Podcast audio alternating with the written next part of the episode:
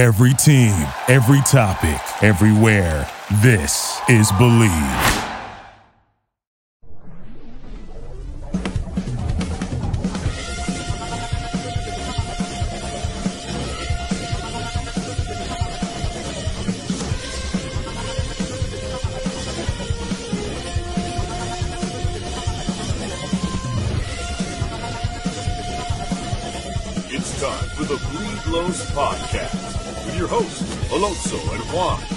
Del Valle, and the baby-faced gimmick in the sky, Roger. Bienvenidos, señores y señores, to another episode of the Bleed Lows podcast. This episode of the Bleed Lows podcast is brought to you by Bet Online. Bet Online is your number one source for all your betting needs. Get the latest odds, lines, and matchup reports for baseball, boxing, golf, and more. Bet Online continues to be the fastest and easiest way to place your wagers, including live betting. And your favorite casino and card games are available to play right from your phone. So head to the website or use your mobile device to sign up today and get in on the action. Remember to use the promo code BLEAV, B-L-E-A-V, for your 50% welcome bonus on your first deposit. Bet online, where the game starts. And joining us on the carne asada for the very first time, this is a great honor for us uh, because a lot of our viewers have always been saying, "You guys got to have Steve Garvey on the show. Get Steve Garvey on the show." Well, guess what, guys? Steve Garvey has joined us on the show. Steve Garvey, bienvenido. ¿Cómo estás, amigo? Bien, gracias. I love it. See, Steve already never gets asked me before. All you had to do was ask me, and I would have been on. But no, you went for the big guys. I know, I know. I, I love it that Steve gets the show. And uh, by the way, Steve, I just need to ask. I- It seems like you know, I always like to start off the show in Spanish just to test people's Sure. Spanish, and your Spanish sounds great. It- in your playing days, I, it seems now it was more prevalent. You know, it was a benefit to speak Spanish. But in your playing days, there were, were people already bilingual at, at that point, or was it just not that common? No, I think uh, you know my first day up was September '69, so I think that it was the beginning. You know, say in the early '70s of the emergence of the uh, of the Latin player, and and Puerto Rico always seemed to dominate, and of course Venezuela came along, and then ultimately uh, Dominican Republic became you know just a, a a wonderful training ground for the future of baseball and the emergence of the Latin player. So I was there. I was in Santo Domingo in '72 and three and three and four. I played for Licey, the uh, the iconic uh, uh, blue team in Santo Domingo. Escogido was the red team. So the, the Giants sent four or five guys there, and the Dodgers sent four or five uh, to Licey, which which the Godfather was Manny Mota. So um, couldn't have couldn't have had a better place to play two winners in the Caribbean. But actually, I had taken uh, Spanish classes uh, in school, so I got to understand it uh, quite well. I just couldn't conjugate very well. So, and uh, and I said one time on these Sunday post games, you know, that went into the evening with a very wealthy Dominican who would have us over, and Lasorda was the manager, and he would be holding court, and people would be laughing for an hour or two hours. And I would say to Pedro, who was the gracious uh, uh, host, I said, Pedro, how's the Spanish? He says, Oh, Steve, he said, uh, he's very funny. He said, but he don't conjugate very well. I said, Okay, I don't feel so bad. But, uh, you know, over the years, I've been able to pick up here and there and then hanging out with, uh, you know, the great Hall of Fame announcer, Jaime Jarrín and Jorge and the guys. So I, I think I understand more than I probably uh, let on. But uh, all in all, you know, I, when you when you talk about you know, and obviously your your theme is this, but the emergence of the of the uh, Latin player, and now how significant they are in uh, in baseball and in Dodger Stadium. Um, you know, I couldn't be happier. That's you know, that's that's the thing about baseball. It's it's still the most inclusive sport. I mean, if you can run, throw, pitch, hit, um, if you're the son of a bank president or a sharecropper, you're going to be able to play. And it's a meritocracy, and that's why I'm proud to be an ambassador for the game and and uh, and you know, purport its history. So Steve, everybody that tells me that has played winter ball has raved about the experience. Yeah. And it doesn't seem like today's player, uh, not, not that many players go and play winter, winter ball. Do you Yeah. think it would benefit them to go at least maybe just one season and and experience winter ball? Absolutely, but you know, there's been the emergence of the Arizona League and the development of uh, of that over the years, and it's easier to send guys there. It's easier to to watch them and monitor them. But but there's something about going to a, a, foreign country or possession and uh, experiencing three months there and uh, and learning about the culture trying to speak the language, all those things, which the Hispanic players appreciate. You know, I I did an interview one time with Jaime Jarrín. Jaime said I want to do a, a deeper interview, late seventies, early eighties, and uh, I want to do three parts. I want to cover everything from being a bat boy growing up to now. And I said, well, let's do it in Spanish. And he went, what? I said, I said, you'll ask me the questions. I'll answer in, in English. And then if you'll have them printed out in Spanish, I will speak in Spanish. And, and at least I'll make the effort. And, you know, people come up to me to this day and say, I remember that interview. Yeah, you didn't get a lot of, you know, all the words right, but you tried and, and we appreciated that. So I think that's the effort that, that takes place between staying domestically and, and playing in winter ball and then going outside the country. So if I see you at Dodger Stadium, I can call you Esteban. I can go Esteban uh, Garvey. Oh yeah, well that's you know the the first game at uh, the Estadio Quisqueya in uh, Dominican Republic. It's opening day is a Sunday afternoon, and it's a big game. It's Licey against Escogido. And I remember the, the starting lineup in, in Spanish. And uh, Esteban Garvey, and the crowd roared, you know, on one half of the stadium.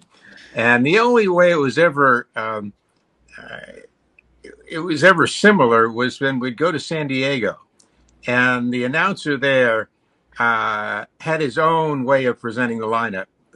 There was a guy by the name of Enzo Hernandez, and the announcer go, and your leadoff man for the Padres, number of Enzo Hernandez. And I thought, I'm back at Estadio Quisqueya in Dominican Republic. so, uh, yeah, you know, that's the nuances of baseball, I guess.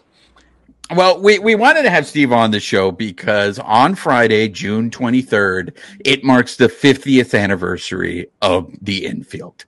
Um, this is an accomplishment that I think you know, the Dodgers already have huge historical accomplishments. They have Jackie Robinson, they have Sandy Koufax. But I think one of these historical accomplishments that is not spoken enough about is that this infield played together. Now, correct me if I'm wrong, Steve. Was it eight years straight that, eight, that you guys? That eight and a half. Yeah. Eight, eight and a half. Yeah. And you guys doubled the next longest. And I think the argument, it's no contest. You guys are the most successful infield. Uh, what I wanted to ask you was you were, you came up in 69. Now, Ron Cey has told us that you guys single handedly demolished the Dodgers farm system in the 70s. Uh, because of you guys, the Dodgers did not produce any, any minor leaguers. How much time did you actually spend playing with those guys in the minor leagues before you guys actually started playing together in the major leagues? Well, a, a, a couple of noted points is the draft of 68 arguably was the greatest draft in history. I think we had, and Mark Langill, a great Dodger historian, would know exactly, but I want to say seven, eight, nine guys in that draft that played over nine years in the major leagues, which is just unheard of. Uh, and that became the nucleus for some of us coming up as early as 1970. Bill Buckner and I won the position, starting positions in spring of 70. Uh, we were essentially down in uh, Spokane by the first part of May. You know, weren't quite ready. The Dodger team wasn't very good, and and uh, the front office wanted to just get daily experience. Along with Paciorek was in Spokane, and and uh, Russell up and down, Lopes, uh, Bobby Valentine, and that team the 1970 Spokane team was voted the greatest minor league team in history. So you can see the sequence of the great draft of 68 leading to AAA, Spokane, and then Albuquerque up through 72. And then the emergence through different paths of getting to June 23rd of, of 1973 and the first night of the infield being together. And, uh, and that was the beginning of eight and a half years and if you look at the golden era of the Dodgers, I think 73 to about 85 was the golden era. And that was predominantly anchored by that 68 draft. Uh, La Princesa de Picolandia, I think, has some questions for you, considering she always talks about that era that you just referenced right now. Isn't that right, Alicia? I do. I do. It's there's nothing like it, and to hear it from Steve Garvey himself was just wow. Uh, congratulations on um, what is coming for you guys, this for you gentlemen, uh, you scholars of baseball. This Friday, um, I want to know: is this something that was on your calendar, was on your mind, or did one of the guys say, or or Lopes, or did someone have to remind you that it was coming up, or was it always kind of in the back of your mind, like, oh wow, the anniversary of the best infield in Major League Baseball is coming up? Yeah, that's a great question. Uh, I'm more of a historian because of, of my history of growing up as a bat boy in spring training in Florida for the Brooklyn and LA Dodgers. Um, and I read books, so I understood the history of the Dodgers and, and Yankees. My parents from New York. Uh, but I, I have been, I always think of anniversaries. I think they're important in life. I think they're important in business. They're important in sports. So I, I've been thinking about this as late as a couple years ago. And, um, and the four of us get together two or three times every year. We like to do signings so that the public can can share time with us and and, and collect special items and so forth. So um, this got came about relatively late though, but still it's going to be a great celebration on on Friday night um, on a variety of levels. The, the great the great scouting you know staff of, of the Dodgers, the Dodgers' commitment to developing players who who are probably very good athletes, and like like Russell and Lopes, uh, were very good center fielders.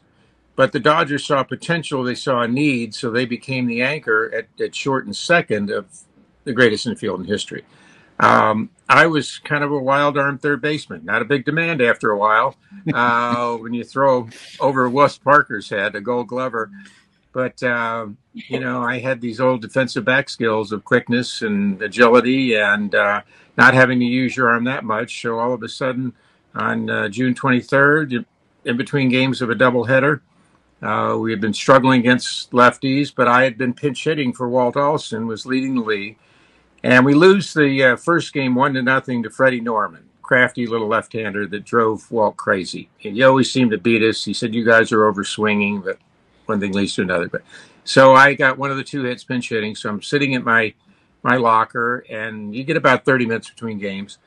And Walt passes by, starts to pass by, and he stops and he looks at me and he said, uh, "You ever play first? I said, "Oh, sure." Well, I played one game in Little League and one game in AAA. I had a bad hamstring, and first base was the closest position to get to. And uh, and he said, "Well, grab a glove. Play first tonight. Don't trip over the bag. facing another lefty." And he said you've been hitting it pretty well. And um, I borrowed a glove, went out with the bat boy, threw around a little bit, uh, started the game, and I think one of the first two plays was a ball hitting the hole, and Billy Russell came over the top and threw it, and it was in the dirt, and I picked it out, and I thought, wow. Yeah, thank you, Lord. Uh, a couple innings later, throw up the line. I jump up, tag it, and just instinctively whirl around and tag the runner in the head. We get him there. And uh, you know, I didn't know how treacherous that play was until you see it and you see first baseman. That's the one area they really can get hurt on defense is is that kind of play. And uh, and made that. We won the game, got two doubles and a couple RBIs. And after the game, I'm sitting in my locker, and you know, those days you feel good about yourself. You know, you've had a, a great podcast. You, you, know, it's been everything's worked. Um, comes out of heaven, and all of a sudden, Walt comes by again. He had done a press conference and he doesn't stop. But as he walks by, we hear, You're in there tomorrow. And I looked at Steve Yeager and I said, Yeager, is he talking to you? He says, No, I think he's talking to you. Uh, and he was. And um, I started the next day, and those two days were the beginning of 15 and a half years at first base. But I love to tell this story because it's a great example of in life, uh, no matter how hard you're struggling, you keep working because every afternoon I'd be out at 2:30 with Dixie Walker, the hitting coach, and fielding at different places. Um, and and the harder you work, the more confidence you get that your time you will be given another chance. So that you know, dedication, preparation equals success. when that opportunity came, I was ready, even though it was a position I hadn't played before. And uh, and so I always say, if the manager, the coach, your boss says, "Can you do this?" You say, "Yes, I can," and give it the best shot you can because you never know what's going to be your destiny. And carpe diem, you know, seize the moment. And that was the beginning of the rest of my career. Everything else before that was mental, physical, spiritual preparation for the moment when I said, yes, I can. So, wow. One, I did not know that. So, taking that chance and you thrived because you stayed ready. I love that. Life lessons from Mr. Garvey here, Juan. No, hey, I mean, absolutely. Uh, uh, Steve, I wanted to ask you because, I mean, you uh, uh, for our wrestling fans, everybody who listens to this show knows I, am a big wrestling fan. So I attribute the four of you guys like the four horsemen, and you are the Ric Flair of the four horsemen. And everyone knows that Ric Flair was the man, and individually, he was great. So there is you as an individual, you're a great ball player. Uh, what is a greater what speaks to your legacy? Your individual accomplishments or the fact that you are going to be closely tied to those other three guys for the rest of history? Yeah. Well, I think I think when God gives you the skills to play a, a sport, and there are two different categories. There's individual, you know, it's golf and tennis, uh, and they're team sports. The ultimate in success is winning a world championship. So you work towards that, you develop your individual skills so that you perform at your position. And then you hope to be in a leadership position. And that's where the consecutive game streak came in. I think everybody asked about how could you play, you know, uh, seven and a half years straight. But um, to to achieve a world championship like we did was, you know, I hate to use the term, but it is the icing on the cake for this team that that was adding pieces over over probably a six or seven year period. It seemed like we were it was the same team, but we added a Jimmy Wynn, we added a Dusty Baker, we added a Reggie Smith.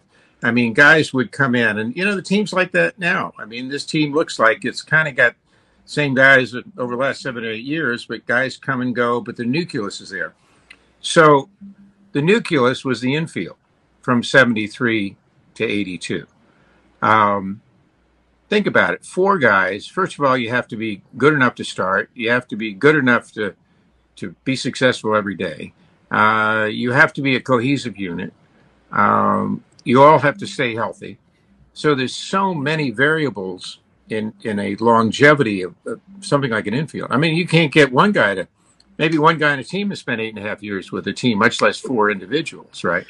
So um, so it takes that. Then it takes you know, an individual uh, passion to be the best player on the field. And all your work, and again, we remember I came from a great minor league system, struggled for a few years, found my spot, and then embraced it. And ultimately, a wild arm third baseman ends up with gold gloves and an errorless season and all these things. Um, so your individual contribution and dedication, the core being, you know, being that infield, and then Dusty and Reggie and, and, Rick and those guys doing their thing uh, led to this golden era. So uh, it, it's just not one thing, but it's that recipe that adds up to, uh, and and the significance is the history of the Dodger organization and what they've always tried to um, to do, and that's put the best, the most quality product on on the team uh, that plays for the fans, plays for the community, and for the love of the game.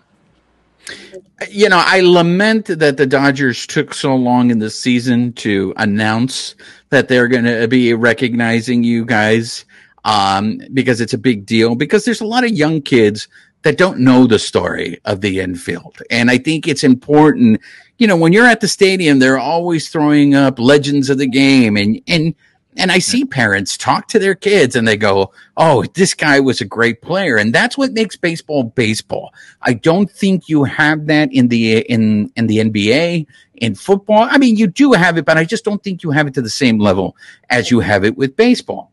Because Alicia, aren't, aren't your parents like huge Steve Garvey fans? Didn't they instill who Steve Garvey was to you? Huge parents, huge parents. I mean, Steve's been so gracious to my family. Um, I've been um, honored to interview Steve a few times on other area in other uh, media mm-hmm. outlets, but he has always been such a good guy uh, with my mom, especially because I liked what you said, Juan, about Steve Garvey being the Ric Flair of the Four Horsemen. Yes, woo! He Thank was a, Steve. I know you're being super humble, which is your nature, but you were a rock star. Okay, you were a rock star. You had, you are a rock star. Permis, con permiso.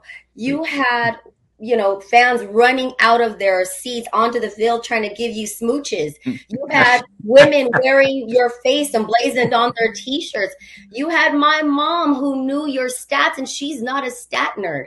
Like um it's it was so fun and it's still fun to hear how you and your the fellow infielders impacted the game and Juan to your point if young people don't know all of the details it's great that this Friday is happening for these gentlemen because yeah. it's it also explains why Dodger baseball is at the standard it is, mm-hmm. right? Why other other fans wish they had a team like the Dodgers, why other organizations wish they had the system and the the culture and the infield, these four gentlemen were a huge part of that standard. Am I wrong? Yes, no, you're absolutely right. And and the thing about baseball and and the other team sports are, are moving at a at a, a certain pace. Uh, hockey, which I think has done a phenomenal job, is the fastest team sport. Uh, basketball, one end to the other, big men, small men, you know, executing. Football, eleven guys on eleven guys. Uh, the great charm of baseball is the pace of the sport and the humanity of it. Uh, baseball doesn't try to hide the ball, you know, like they do in football. Uh, mm-hmm. you can see the faces of, of the players. Uh, there's a pace to it. Uh, so especially, you know, you always think of the of the male fan, but the women embrace baseball because it is slow like that. You can see the individual. You see us fail and and succeed in real time. Mm-hmm. You know, I mean, I mean, uh, if I pop up with the bases loaded in the bottom of the ninth, you know, I don't get overs. That's why I get around with a lot of my actor friends, you know, who who want to be, you know, want to be me or the other guys oh, I'd love to be you. I said, well, what, you know, what if you pop up like that? He goes, oh yeah, I don't get 22 takes like I normally do. I said, no. I said, but, but people know you because they see how you act on the good days and bad days. And, and uh, especially like I said about my consecutive game streak, I take so much pride in it. I went out every day for 1,207 games. And people people knew that if any way I could get out there, I would because I owed it to them and uh, through migraine headaches and hamstrings and all these things.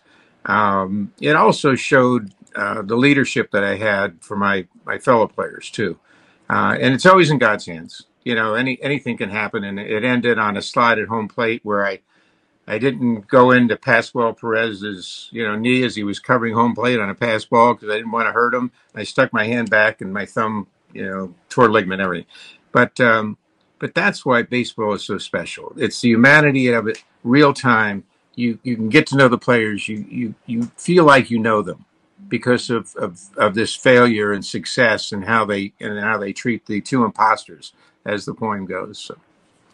I I agree one hundred percent. And I mean, my mom and I watched, uh, you know, soap operas. I think baseball's very romantic that way. You yeah. have good guys, bad guys. You have the villains. Oh, much like wrestling Juan. You have the good guys and the bad guys, and you. you it all goes back to wrestling, Alicia. I'm I know. Right? Well, like this weekend, you know, I mean, it's uh, the Houston Astros are going to have that lingering, you know, tag on them, you know, of, of cheaters, and you know, I think the best thing for them is that Dusty Baker's their manager. You know, Dusty can can deflect those things because of who he is, but the fans are still going to boo him. You know, they're going to say they still cheated, and uh, so they're on the you know we're on the white horses this weekend, and they're on the dark horse, and uh, and it's kind of fun for a weekend. And they go their way, Dodgers go another way. So I love it. I love it. I can't wait to see you all on the field. Uh, one or Mr. Garvey, are all four of you, I want to be polite at first. Uh, are all four of you going to join the um, join each other for the celebration on Friday? Well, Davey um, has had some health issues, so he's back uh, on the East Coast. But uh, but Billy and Ron and I are are going to be out there, and um, the the the biggest uh, unknown right now is throwing out the first pitch. I'm not so sure the three of us can get our arms over our head anymore. So I've been lobbying for uh, uh, for grandsons to throw the ball to the uh, catcher, but uh, no, we'll be out there, and uh, I I I'm pretty sure they're going to have a phenomenal video that everybody will love to to film while it's uh, going on the screen. You know, that's not a bad idea at all. When they the Dodgers honored the great Jaime Jarrín, his Yeah. grandson Stefan threw out the first pitch, I believe. Right. So, Yeah. and got it over the plate. So Oh, and I visit I visit probably four or five minor league uh, uh, parks this summer. I really like it. It's great to go there. I sign for a couple hours and I, I'll throw out the first pitch. And now I'll I'll pick a little leaguer out of the stands as I'm going down and have him come out. And uh, you know, it's a it's a great moment for for him or her. I've taken girls out there too. And their families, and they get the ball and so forth. So it's a chance to do something interactive, and uh, it's good for them and it saves me from having to throw 10 feet instead of 60 we love it. Uh, Steve, uh, we want to thank you for your time. We're going to wrap the show the way we always wrap the show. Uh, we have a our what we call our kickback questions, which are rapid fire questions. But if you got a long answer, then by all means, go ahead and, and do it. Uh, Sure. But a few questions for you. You, you mentioned the Astros. Mhm. In your era, uh, Steve, if a team got caught doing what the Astros did, and the commissioner of baseball did nothing about it, how would you guys have handled it? well if you remember the beginning of our union was uh, was really marvin miller. Uh, he was a, a phenomenal labor um lawyer. And uh, beginning with marvin in the 70s and then fast forward we gained tremendous strides arguably the greatest union in sports. The union is there to protect the players but i think that the union at that time, uh, we would have felt that we're not going to protect those that cheat the game. That that even though we were gaining strides uh, and parity, by the way, uh, it was still done with the uh, with the perspective of sportsmanship and fair play. So I think that the union may have maybe treated it differently, and I know the commissioner probably would have treated it differently. Um, so it, I don't think it was handled as uh, as deeply as it should have been, but it's come and gone, and hopefully everyone will learn a lesson from it.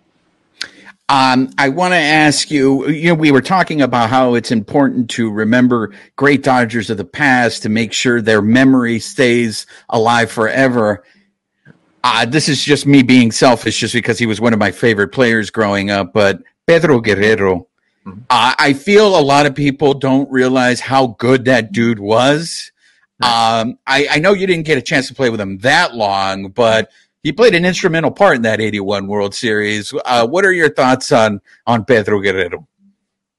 Well, I remember him coming up and uh, from the Dominican and uh, seeing him in, in spring training. That's where you really. I think spring training is a is a time where you get a chance to assess the young players and you look at the players that that maybe need you know need a brother like Steve Sax was. You know, he and I. Uh, somebody to mentor them. Uh, Pedro had tremendous amount of ability, but he was spread out too far, and he was out here. And we're, you know, I told him you got to get, you know, stand up more right, and you, and you never forget the little times that we all spent. I mean, it wasn't just me. A lot of the guys, when we saw somebody who was receptive, then we knew that that we could get to them then.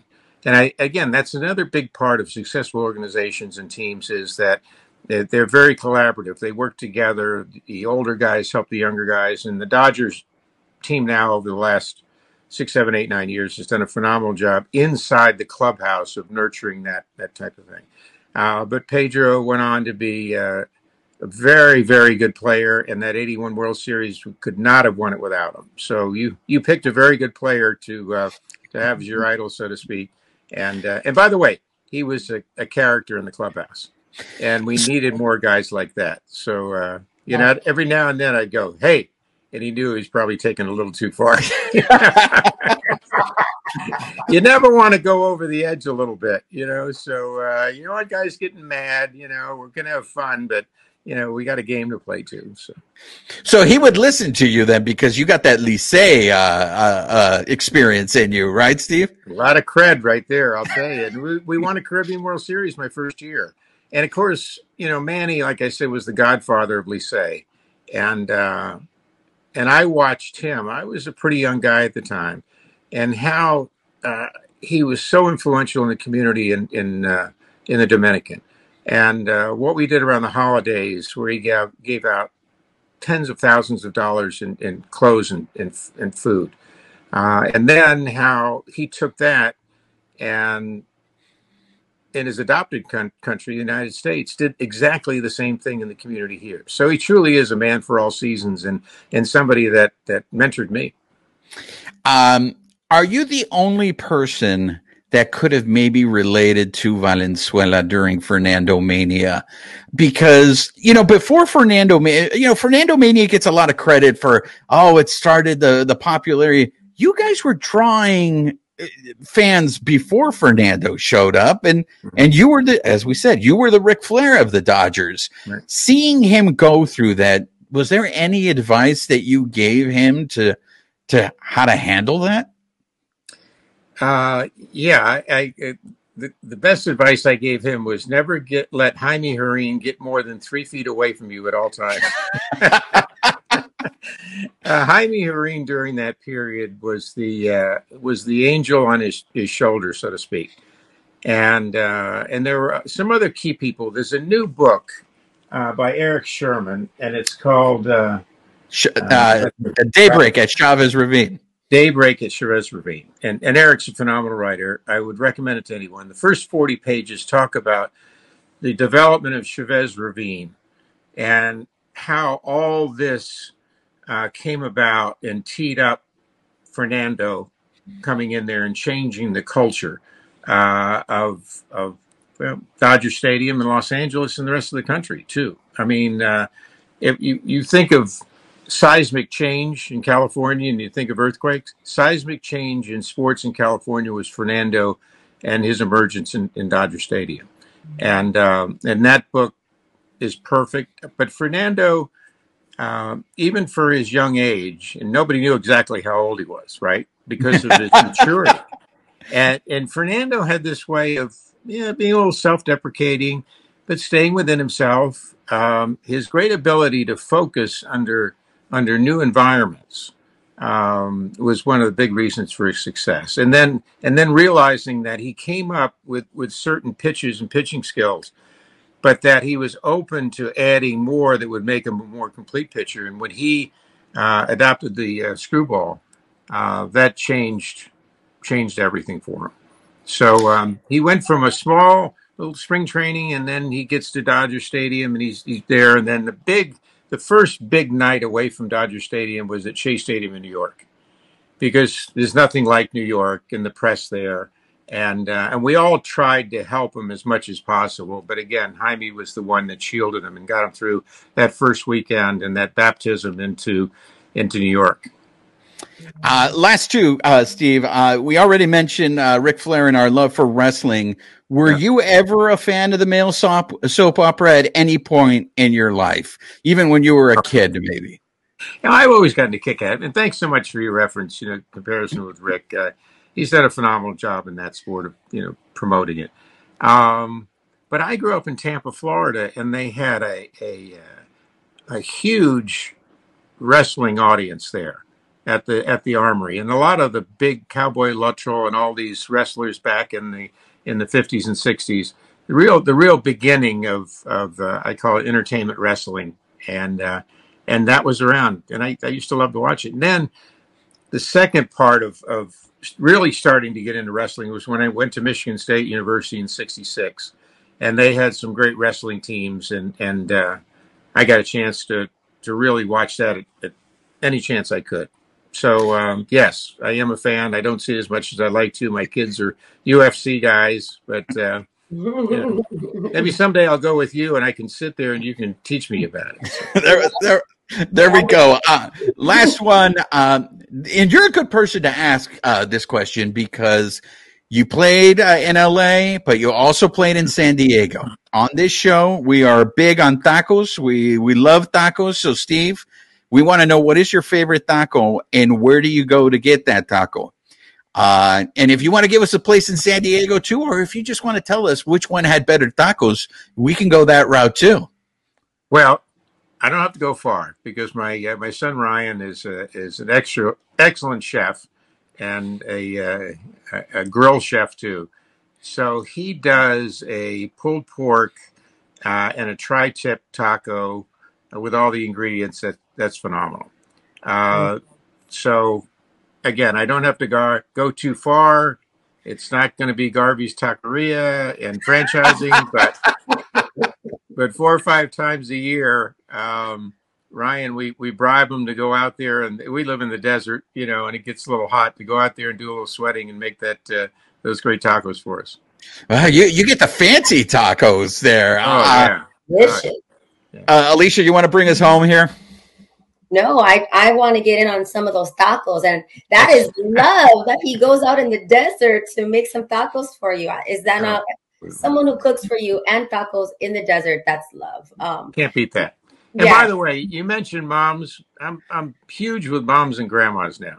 You know, I just want to tell your mom hi, your grandma. I mean, you know, I can walk around now, and when I'm at the stadium, uh, you know, I'm always so flattered because you know the moms will come up. You know, the young kids, you got to Google me probably.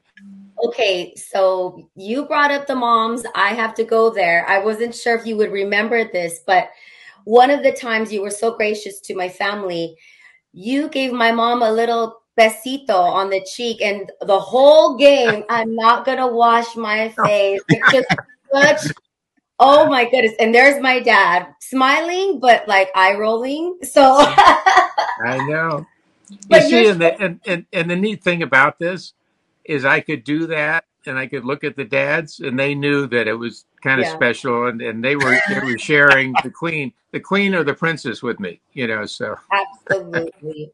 That's what I was gonna say. Because you're Steve Garvey, because you are the Ric Flair of Major League That's right. My dad was cool with it. I don't think anyone else could have gotten away with that. that's that's right. Oh well.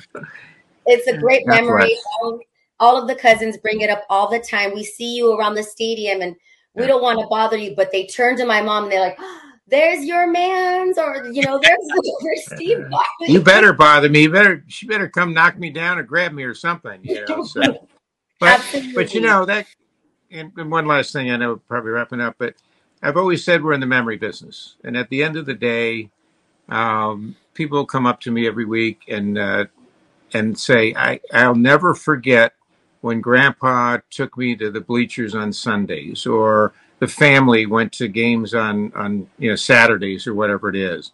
I never forget the you know this play or that play um, or the world championship, and that's why we play the game. And we it, you can't forget we're in the entertainment, business. It's not life and death.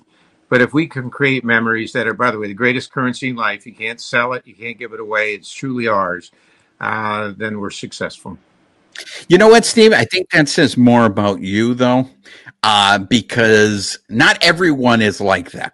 I, I don't, and maybe this is something that you've gotten with age.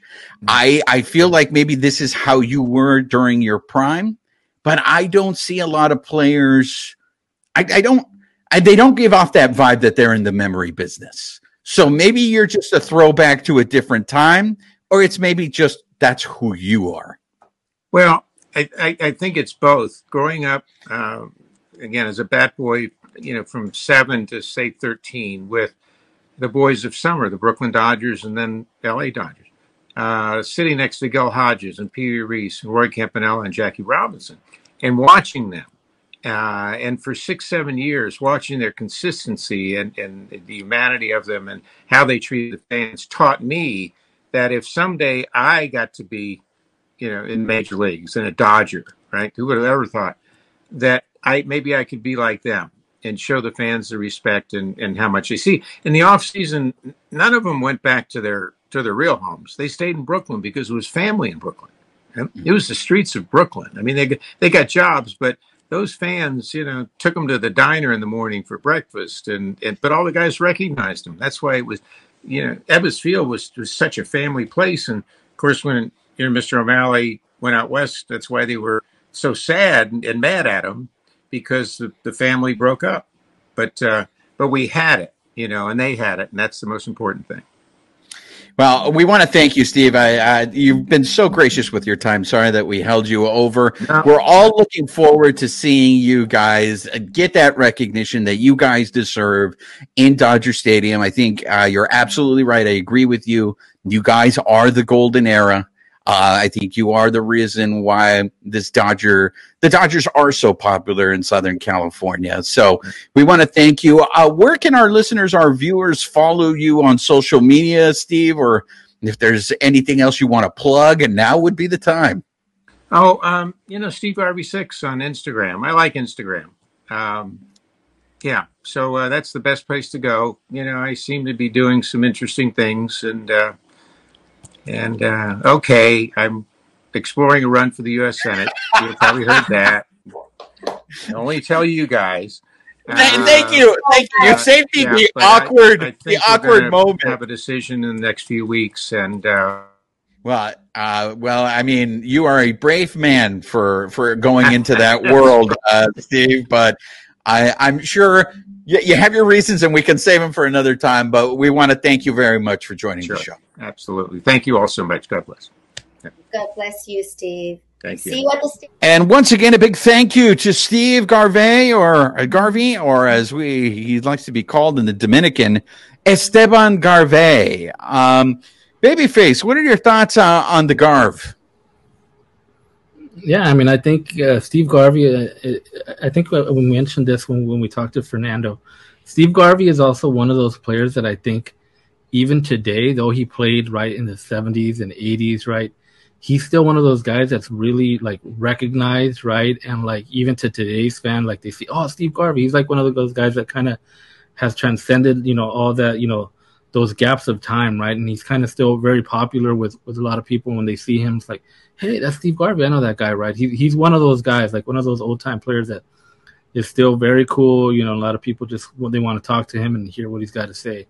And you know, he's you know, for me, he's, he's one of those guys too because you know, he's one of those guys that right in his era is kind of like when I, I, started watching baseball. You know, late you know, eighties, um, you know, mid eighties, late you know, to the late eighties and the nineties.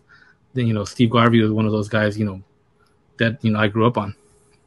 You know, uh, he what was I really interesting to me was he was the first one of the infield to get called up, and he talked about how he struggled and he ended up having a great career for the Dodgers. And then later on, he had even he achieved a little more success. He wasn't completely done with the Dodgers, but when he went down to the show pods, he took the show pods to the World Series. But he's pretty much viewed, even though his numbers retired in San Diego. Uh, he everyone views him as a Dodger, and there is this belief by shared by some people that eventually he is going to get into the Hall of Fame. Babyface, where do you stand on that? Do you think uh, Esteban Garvey is finally going to get into the Hall of Fame? Yeah, I think he has a chance. I think you know he'll, you know, he'd, he'd be in that with the the veteran the veterans committee, right? I think, you know, maybe down down the road, I think you know he, he he can get in. I mean, I think he had, you know, he had a solid career, right? That that you know mid seventies, you know, through like eighties, right? Like he was. I mean, what what other first baseman was like probably better than Steve Garvey, right? I mean, multiple All Star, right? He won an MVP, right? You know, said multiple All Star games. I mean, I think he, you know, he had that solid stretch right there, and I think, you know, I think eventually he probably will get in there, and and you know, and eventually leading to the Dodgers to retire his number. You know, I I mean, I don't know. I, I think Willie Stargell played for first base for a while in the 70s and Pete Rose played first base uh, in, in, the 70s also. Um, I, I, I, it's it's really interesting because if you break down Esteban's numbers, I, I, go back to that same old adage. If you have to think about it, they're they're not Hall of Famers, and you don't have to put everybody into the Hall of Fame. I actually think the Hall of Fame would be better if there was less people in it because it is the elite. But it is interesting in the sense that Garvey was the man in the 70s. And even though we're talking about the infield, that famous infield of Ron Cey, Bill Russell, and Davey Lopes, you know, we talked about it with him, and I and I really do appreciate that he recognized the fact, and he also embraced the fact that he's the Ric Flair of that infield. But he was. I mean, people. It was Steve Garvey, and then the infield. You know, you loop them all in together. But Garvey was the guy, and just, just today's you know fans who lived through that era, Garvey was the guy that they were talking about, and for a decade, even more so than a decade, for Garvey to be the main Dodger, I mean, that's that's a huge accomplishment. I mean, if you break it down through eras, right? In the 80s, you would say Valenzuela. That's who the main Dodger was. But then Hershiser came in towards the mid 80s, and then he was the main guy. Then you could say Mike Piazza was the main guy for a while.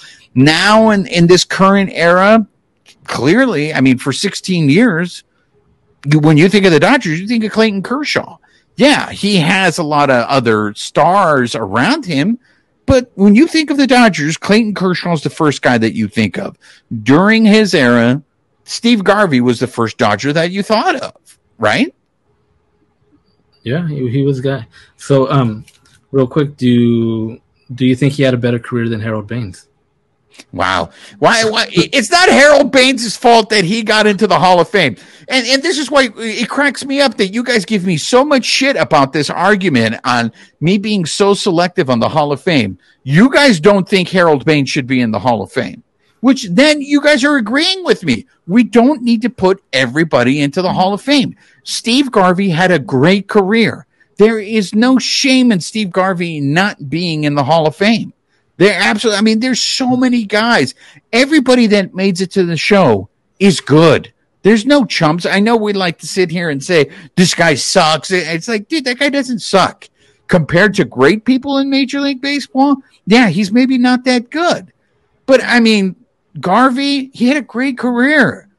But are you going to sit there and say that? No, I mean, no doubt Steve Garvey should be in the Hall of Fame.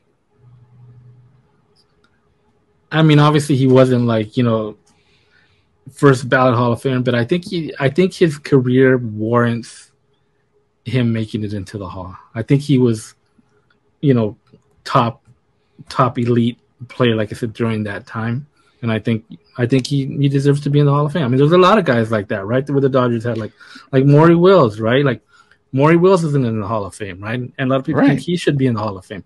So I think it kind of it kind of fits in that in that same that same place. So we're just going to put everybody in. That that's what it eventually what well, it's going to come to.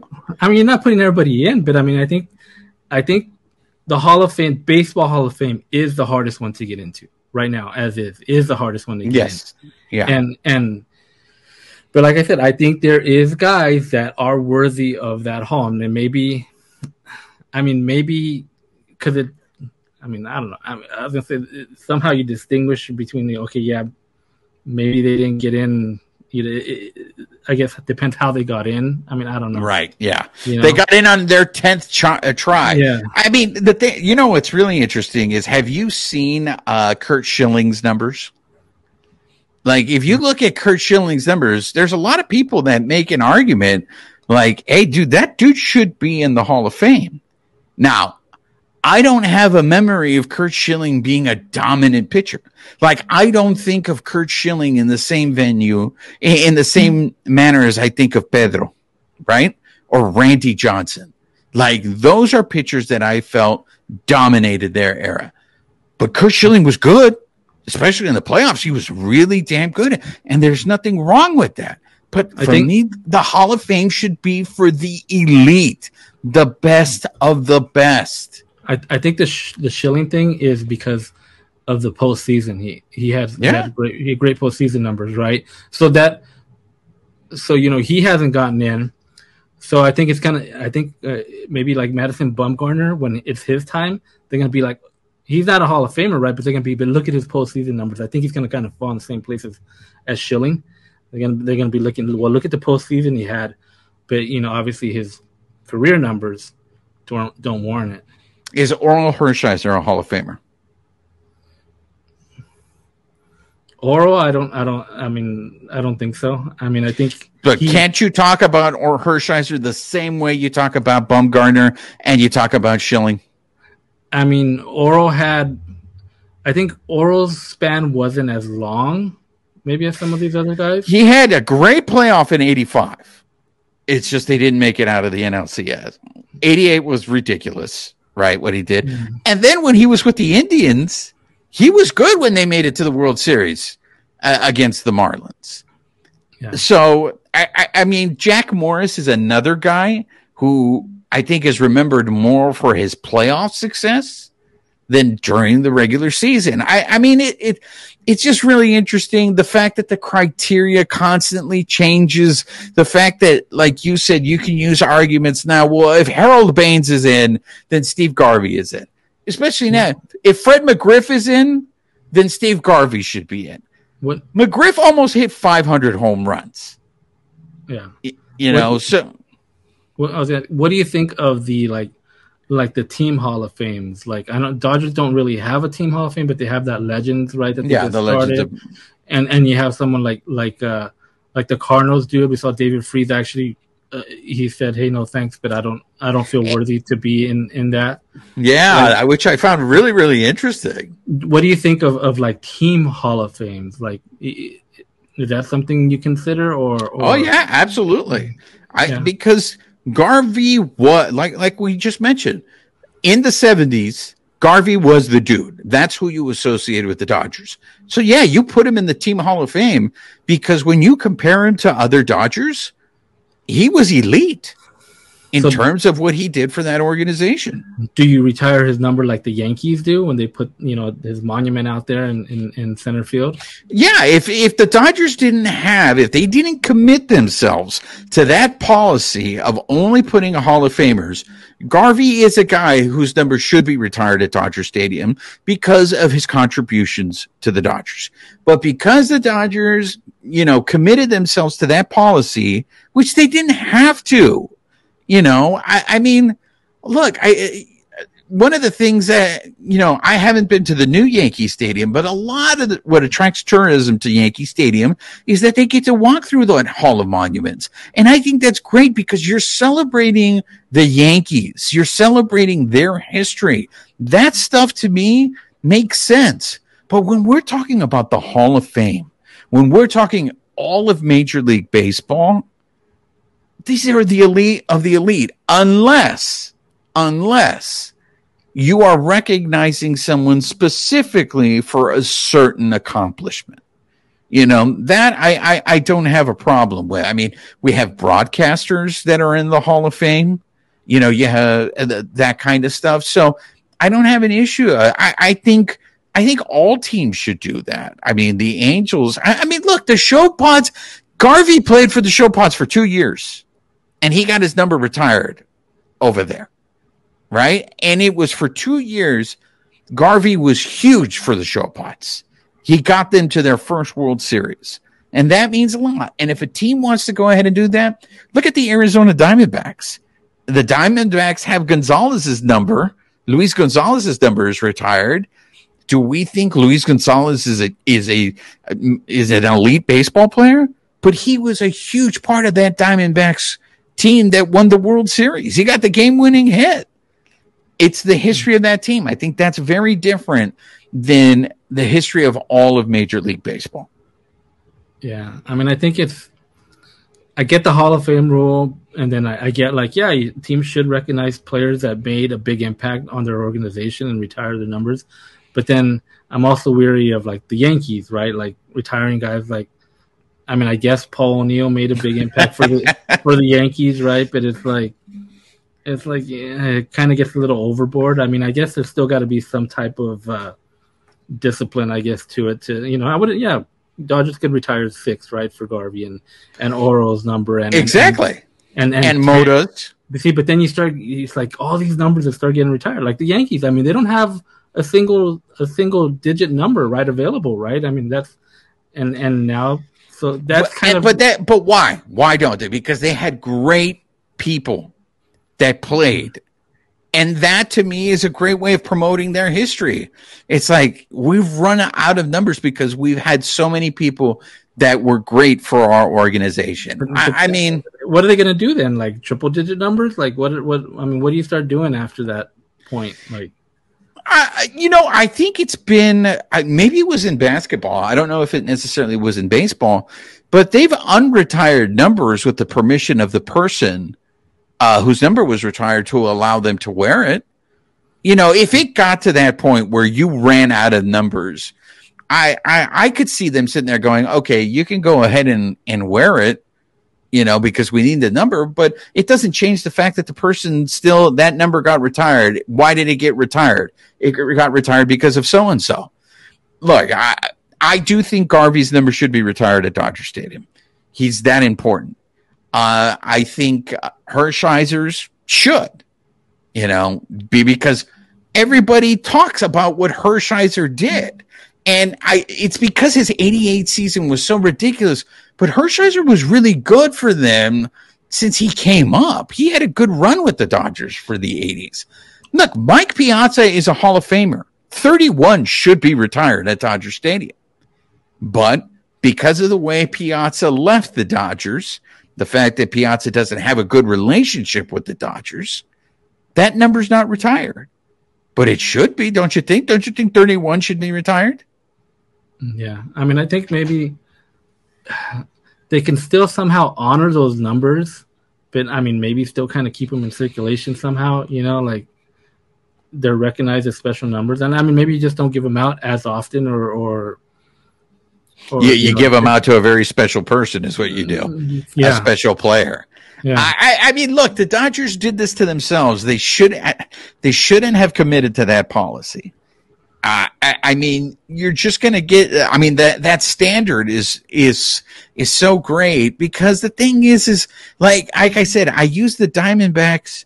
They have like three retired numbers, and one of them is Jackie Robinson.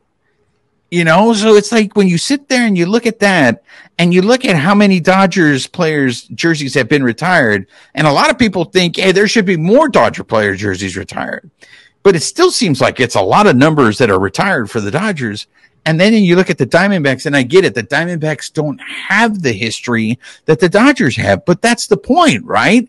The point is to acknowledge, look how great the Dodgers have been and for how long they've been great, right? Because that's the other thing that you look at, right? When you're looking at retired numbers, the last number that got retired, when did that person play? So, I mean, I, I know it would mean a lot to Steve Garvey for him to, to make it into the Hall of Fame. So I'm not going to hold that uh, against him. If he gets in, he gets in. I just, uh, for me, and I've always felt like this, if you have to think about it, they don't deserve to be in the Hall of Fame. The Hall of Fame should be for players that you were just like, we were so lucky to watch that guy play baseball. He was so good in a league where everyone is good. He was better than everyone.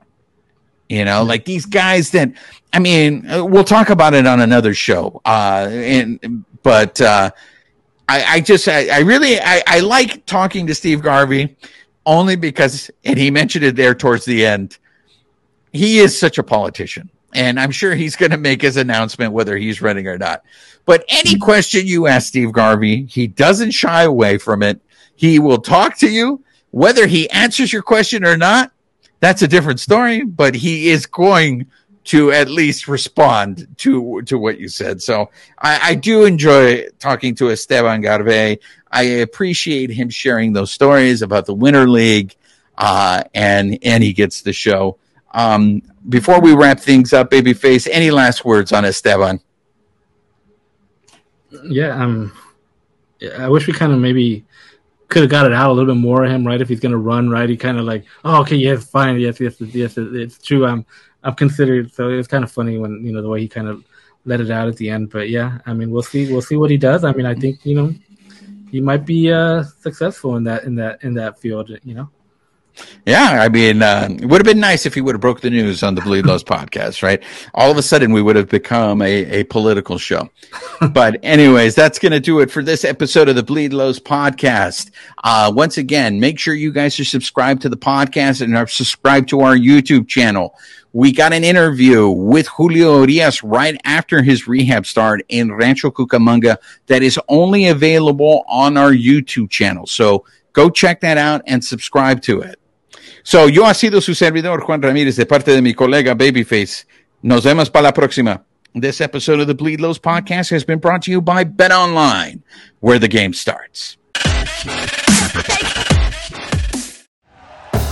Thank you for listening to Bleav. You can show support to your host by subscribing to the show and giving us a five star rating on your preferred platform.